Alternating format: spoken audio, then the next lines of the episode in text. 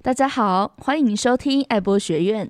本节单元是爱读册，三位不同背景的主持人将透过阅读文本，和你们一起挖掘在生活中的建筑知识与地方故事。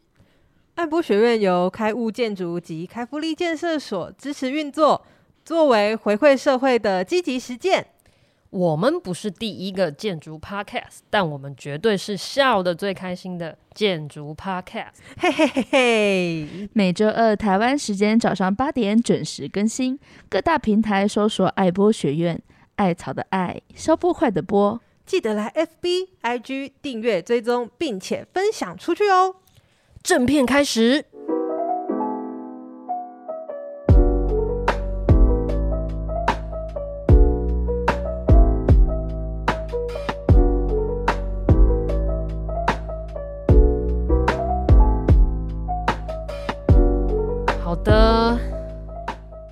我上次有发现一件事，什么？我最近的口头禅是“我必须说 ”，是吗？不是好的吗？不然就是嗯，好的是一定必须要的。这样对对对，因为那不是要 diss 你，我不真的不知道 diss 谁，就很怕被 diss 啊！明明就是要 diss。好了，今天我们终于久违的来到爱读册，嗯。那边没有感觉很兴奋，对，那边现在对，Hello，那边你还在吗？那边那个一言难尽。好了，没有，其实呃，我们有两本书一直在我们的书单里面哦，然后其实我们已经跟图书馆续借到不能再续借了。啊、呃，我想说，在看完这个《谁是建筑师》特展之后呢，特别适合来讲这两本书。嗯，哦，你们两个不是很真心的，嗯啦，我大概知道。嗯嗯嗯 嗯，听众大家自己解读啊，这个嗯声啊。好，这两本书是哪两本呢？一本叫做《台湾建筑五十年》哦，这是《建筑师》杂志在二零二一年底出的一个特刊。另一本呢是李干朗教授哦，他所出的很久了啦，吼、哦，台湾古建筑图解试点。哎，为什么会把这两本书放在一起？哦，我等一下会讲。哦，台湾建筑五十年，这个五十年是怎么算的？吼、哦，当然它就是从一九七一年建筑师法颁布那一年开始，到二零二一刚好是五十年。那这本书里面呢，从谁是建筑师？哦，然后以及法规对建筑设计的影响，而且他讲的法规很广哈，都市计划啊，甚至建筑技术规则等等的，究竟法规的严格跟变化对于建筑设计，甚至长出来的建筑啊，有什么影响？很长很硬，我是说文章内容。真的啊哈、uh huh.，OK，、uh huh. 以及以及还有提到建筑工法的变化，还有台湾五十年来住宅形式的变化。我我最喜欢这一章了哈，就是台湾五十年来住宅形式的变化。我觉得它完全是用建筑设计的角度在看房地产市场。嗯，我真的觉得就差有一个人把它写成实宅论，应该也是蛮精彩的。不知道我们的龚建筑师愿不愿意？哇！你挖坑给他跳，没有吃询问。OK，还有还有呃，潘季老师他有写了一篇五十年来呃，在台湾的经济活动以及气候的变化对台湾当地的建筑又有什么影响？嗯、哦，还有另外一篇呃，从社会运动的视角来讨论怎么看待社区这件事情。嗯、哼当然呢，还有公共工程。国际竞图、古迹修复等等这类型的议题，在这五十年来，如何形塑了现在你看到的台湾的风貌？哇哦！最后，当然里面有不少文章提及未来，未来的人口问题、经济问题，甚至建筑相关的新技术、新的趋势，又会把建筑这个产业哦，甚至台湾在地的建筑形态带往哪里去？这一本书的每一个章节，如果我把它就是细细的做的话，哈，每一个章节呢，我都可以开一整个系列，然后那边就会把我杀了。不会，我看是什么程度。何止那边，花边也加入。哎、欸，因为你没有经历我们十载论，会比你看起来会比十载论还要难做吗？会，会啊，因为争议更多。那我就喜欢有争议的。我先说哈，我非常欢迎，如果有政府单位要来合作制播的话呢，我觉得会就是好不好？嗯，欢迎。会怎么样？你要说出来啊！不，刚刚大声说是怎样？不是要说欢迎吗？就是欢迎啊，因为我觉得，我觉得里面提到很多议题都很适合，就是其实是政府单位应该要多多跟社会大众沟通的东西嘛。嗯。那我们今天不会这样做啦，哈。那我们今天怎么做？我就是会跟另外这一本，就是李乾朗老师的书摆在一起看。我跟你讲，一定内行人一定会说你写好呗，哈，这两本书摆在一起很奇怪呢。但我告诉你，这两本书摆在一起就真实到不行的台湾哦。嗯、李乾朗老师他记录到的那些建筑样式，台湾原本的这个。台应该说，台湾在地你可以看到那些古建筑的细节，嗯，啊，为什么现在都没有？哦，为什么现在台湾都没有？啊，我跟你讲，你看另外一本书你就知道啊，法规啊啊，什么发展啊啊，怎样气候啊啊，所以通通变成现在这样啊。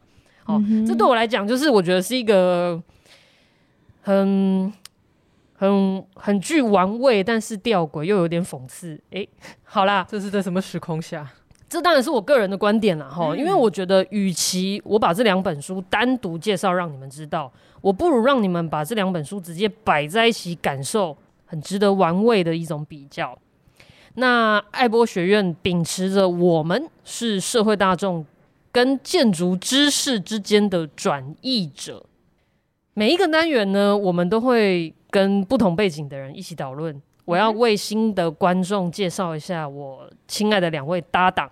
哦，他们一位是建筑系毕业但不做建筑很久了的听众代表大瓜，Hello，大家好。一位是行销背景，但是在建设公司担任行销企划的那边，Hello，Hello。其实我们三个就算不同的背景，也不同的年龄层啊，吼。嗯，你代表什么年龄层呢？他是我。嗯，大姐姐那一层的，哇，那可能是正负五六岁吧。就这不要讨论，哦、这不值得讨论。OK，就是对对，总之呢，我觉得其实书本就是让大家各个年龄层、各个背景的人都可以阅读的嘛。OK，OK，Okay? 很想赶快跳过。好啦，好啦，这两本书你们有没有学到什么新知识？瓜编，你先说。嗯。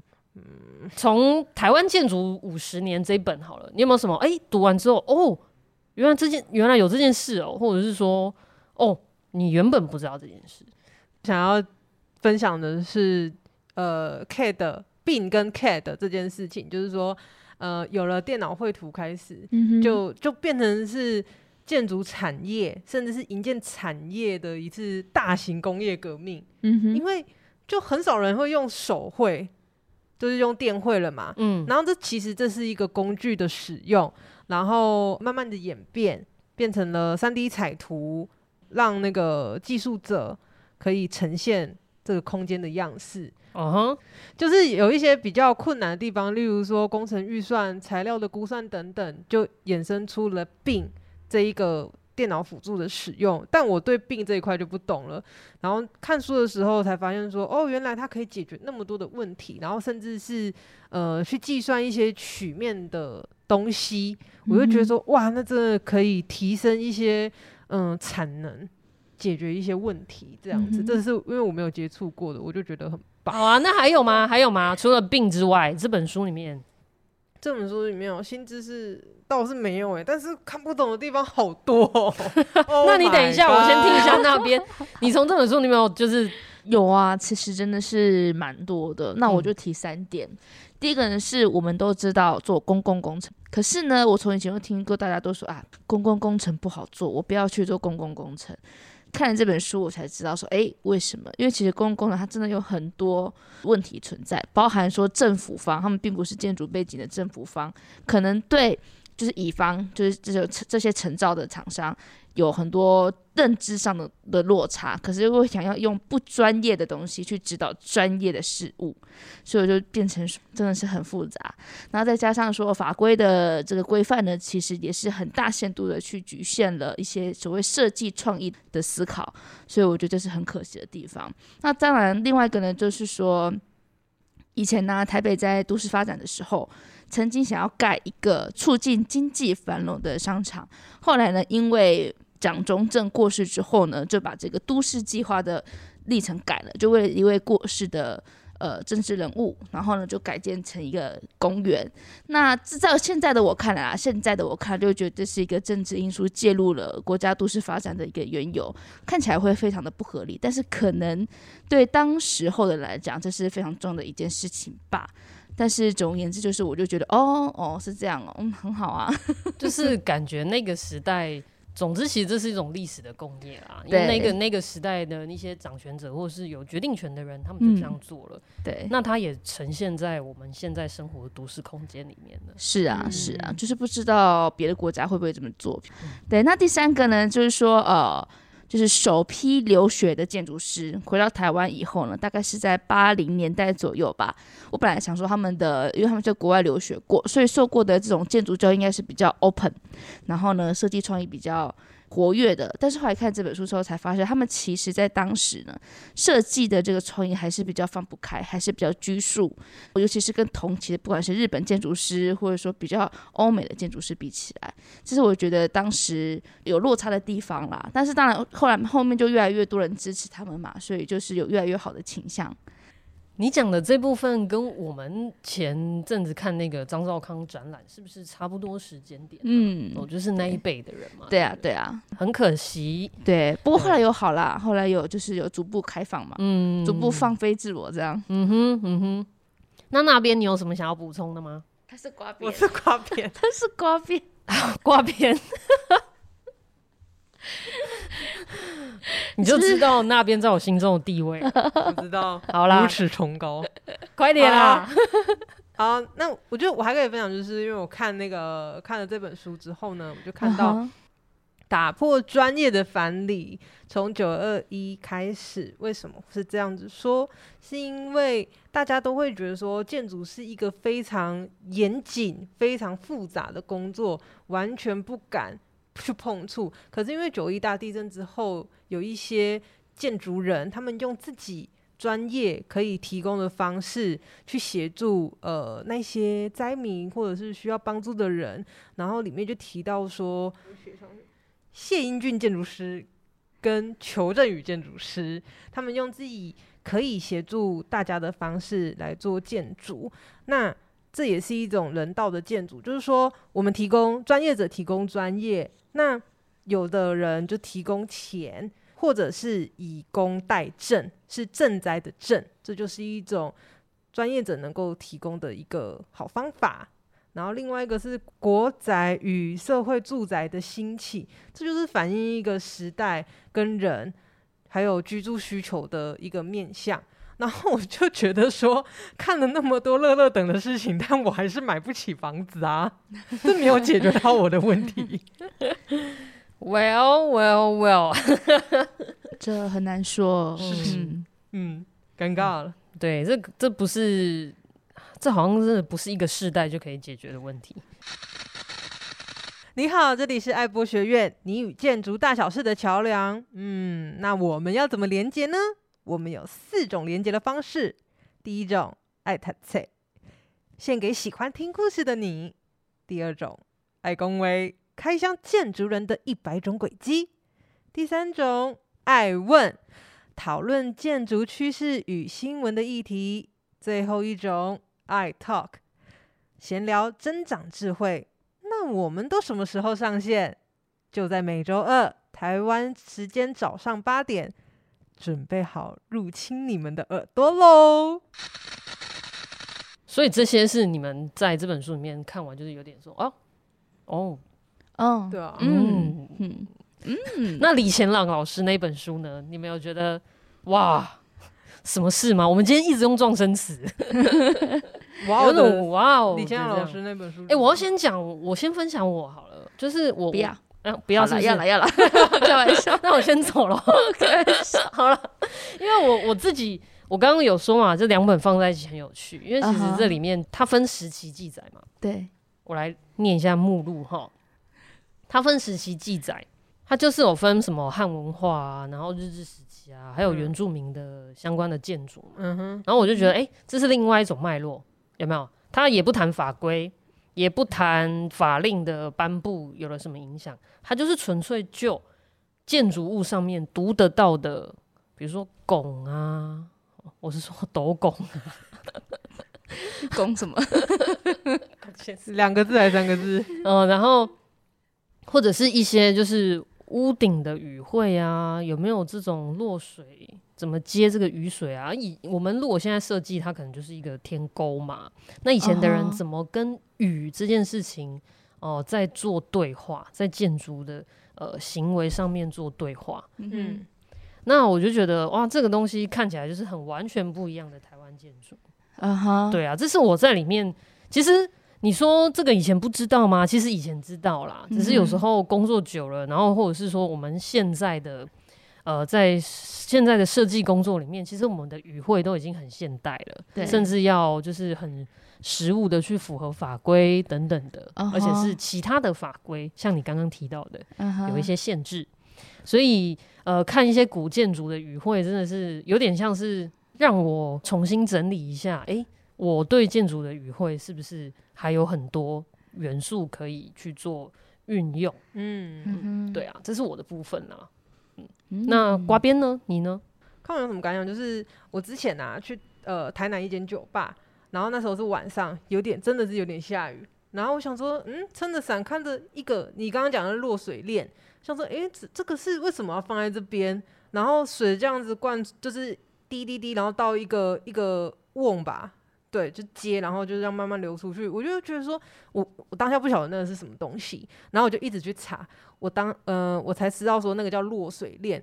其实，再回回头回过头来看这本书的时候，我就觉得说，哇，这件事情非常的细致，就是它不是很粗暴，就是呃，你天天花这样延伸出去就让水乱流，它是做一个呃比较优雅的设计，让水慢慢的、慢慢的流出去，然后再往后翻有欧洲的嘛，它是叫落水管头，那我就觉得。不晓得哎、欸，西方人解决事情的方式好像就比较直接。它是藏在落水头，是藏在一个呃装饰里面的细的水管，然后排出去。那我就觉得说，嗯，跟中式的落水链不太一样，但都是一个不错的设计，各自的解法这样。对，这个我蛮喜欢的。嗯哼，那边你呢？我觉得这本书让我打破了对建筑书籍的一个概念，因为这本书它其实跟我们之前读的《石宅论》或者说就是台湾建筑五十年不一样，它就是有非常多的图解，呃，又有照片，所以让不是建筑背景的我感觉就是很好阅读，然后也非常有兴趣阅读下去。我觉得这是这本书。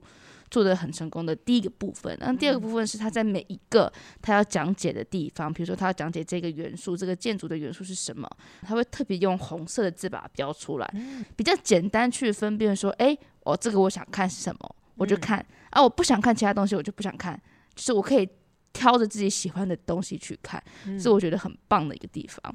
那另外一个事情呢，是读完这本书啊，我发现其实我们都在说台湾是一个。很就是有点类似大熔炉嘛，我们可能有中国的文化，我们受过日本的殖民统治，然后我们有自己本身原住民的文化之类的。嗯，你会发现其实就像挂边讲的，其实社会上的街头啊，都有社区的街头都有很多这种汉文化或者说日本文化的元素存在，嗯，甚至是有些地方是把它融合起来的。我觉得这是一个非常精彩的台湾建筑知识。嗯，你知道我在读这本书的时候，我真的觉得像在翻字典一样。嗯哼，对，因为它目录已经打开，它其实很多名词，对，那你可以去找，其中比如说以落水头为例，你可能就找落水，哦，就找，哎，就找到东西了。对对，真的很方便。对对对，而且我觉得真的很好阅读，因为图很多，对，字超少，就不会就不会无聊，你知道吗？就是你们就是想讲，就是台湾建筑五十年这本书很无聊，不是无聊，那个是不同的字，它是比较艰涩一点，就是文字量比较多。对，它的艰涩是因为它要把事情的起源跟现在，把这整串故事有一个脉络讲给所有人听。可是这一本呃图解，它其实每一篇都是一个感觉就是一个小故事或者小散文，嗯、你随时翻，然后随时都有一个新的呃新的想法可以从中获得。这样，嗯、所以这就对我来说蛮好阅读的。好啦，就是说喜欢快速在短时间内就有一个结论的听众们，你可以先读这个台湾古建筑哦，一随随手一翻，可能五分钟内会有个新知识。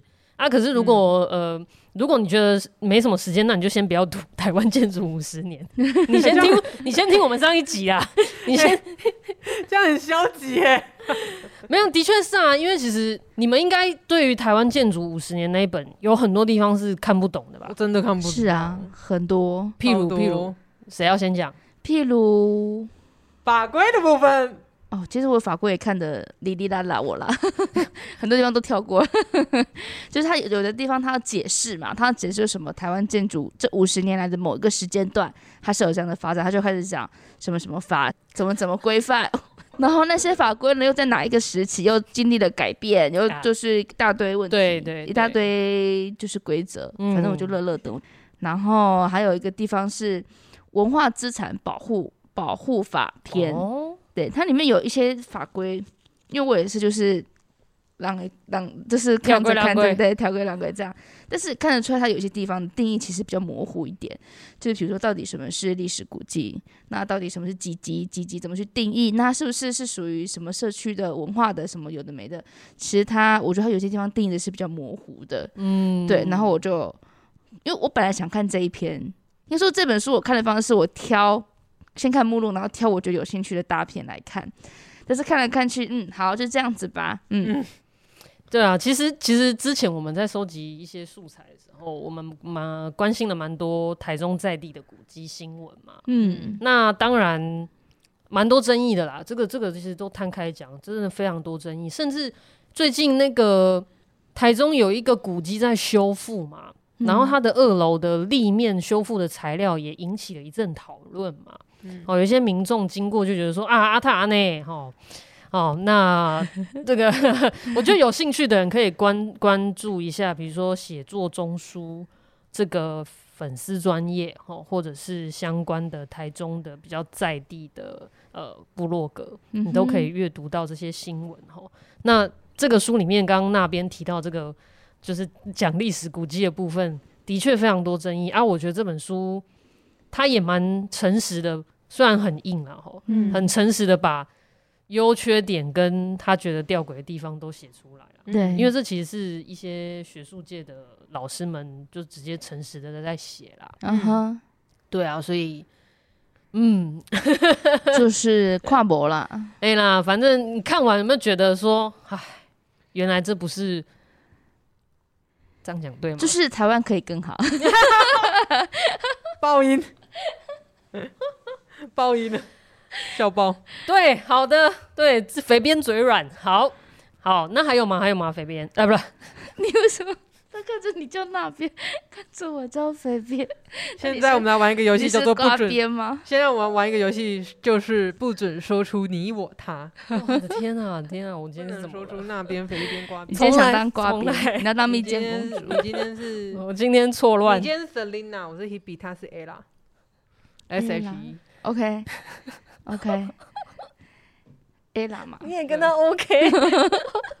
哎、欸，好强哦！我们不是才说完说我们要收敛哦？对对对对，sorry。好啦，sorry。哦、那那那边，嗯哼，你还有就是觉得看不懂的地方吗？除了还有就是在那个他有写到说，在一九九一年的时候实施容积率造成抢造抢那个。哎、欸，应该是抢，就是建建造建造的那个风波。我想说，哎、欸，啊，他没有细讲，我在想为什么会实施容积率，为什么会造成这个风波？哦，有可能不好说，有没有？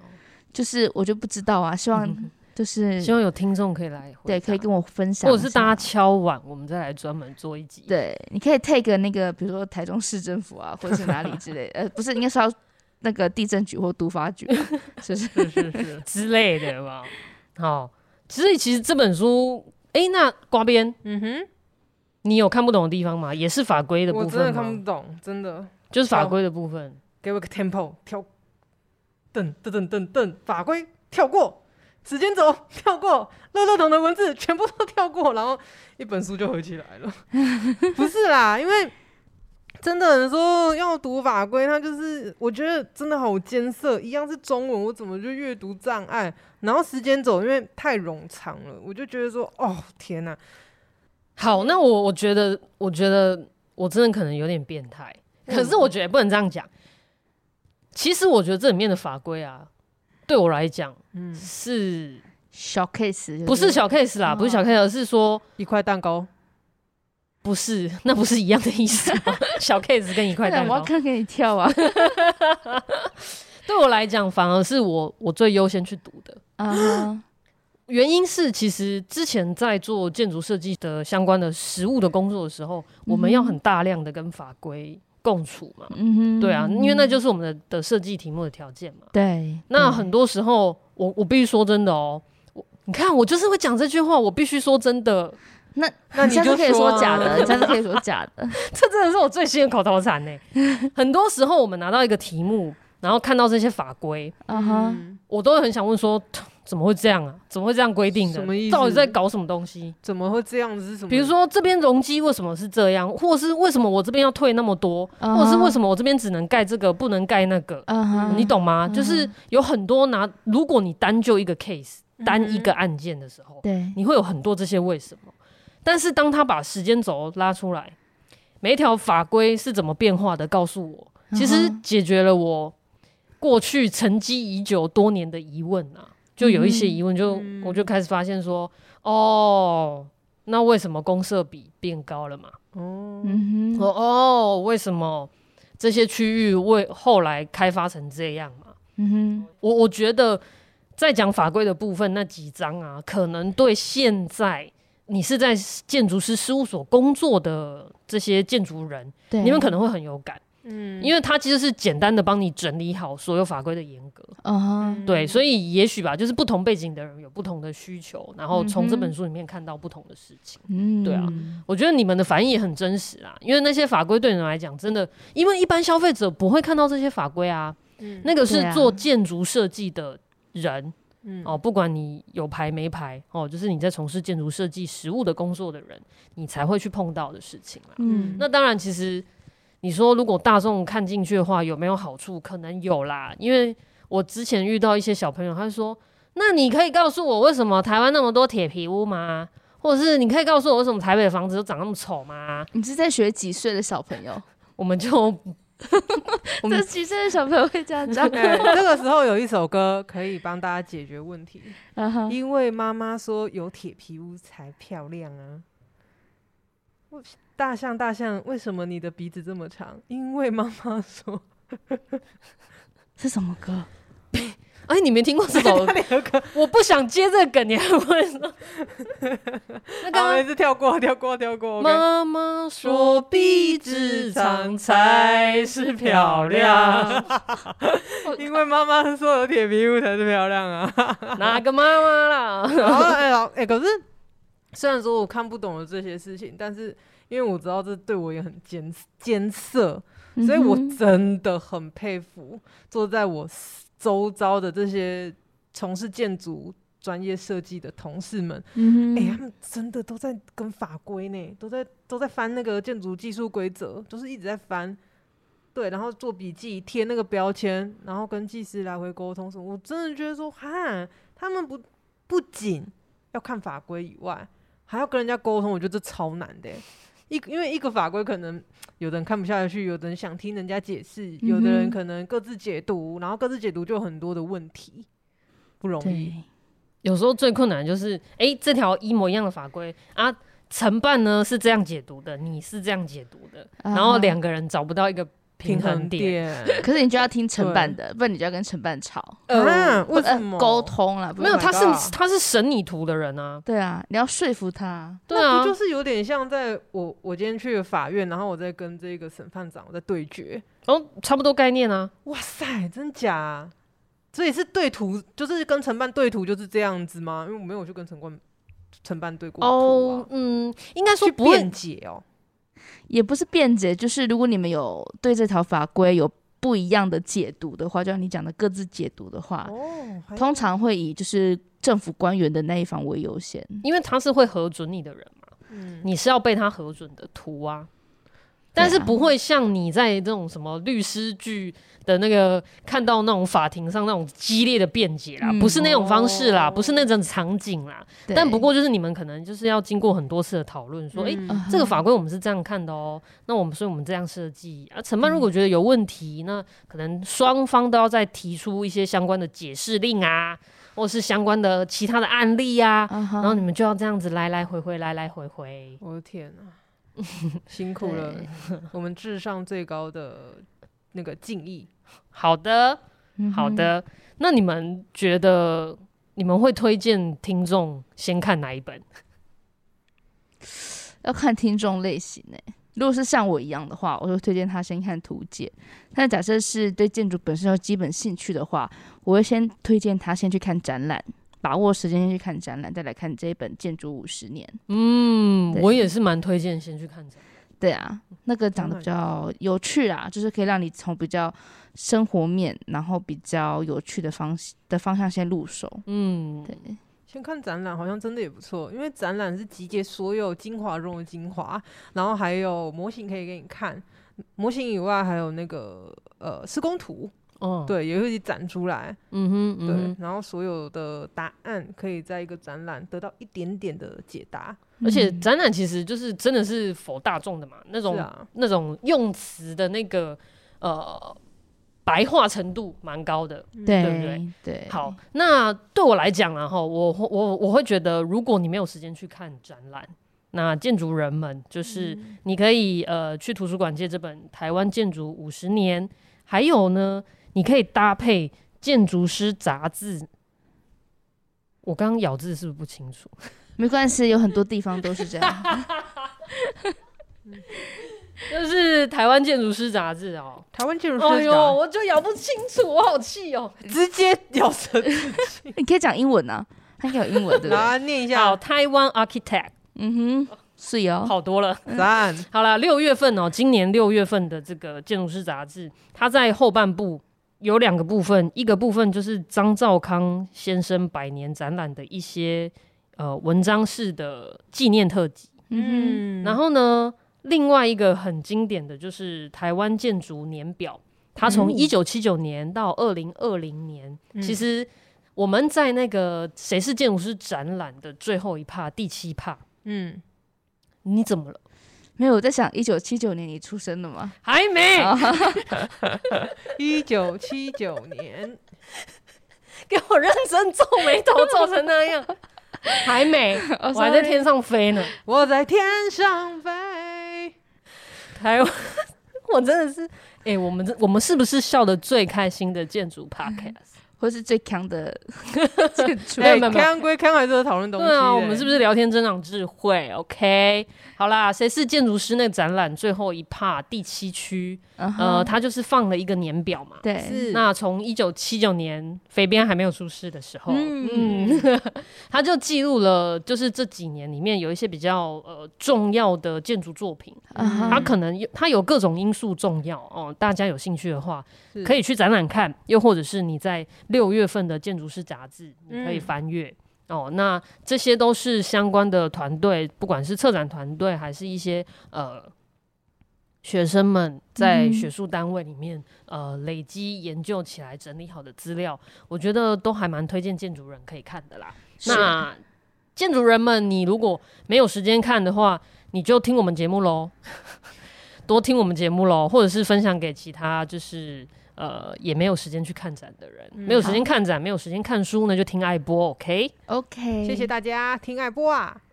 是的，那我们今天这一集就到这边喽。好，那我们一起跟大家说个拜拜，拜拜，拜，拜拜。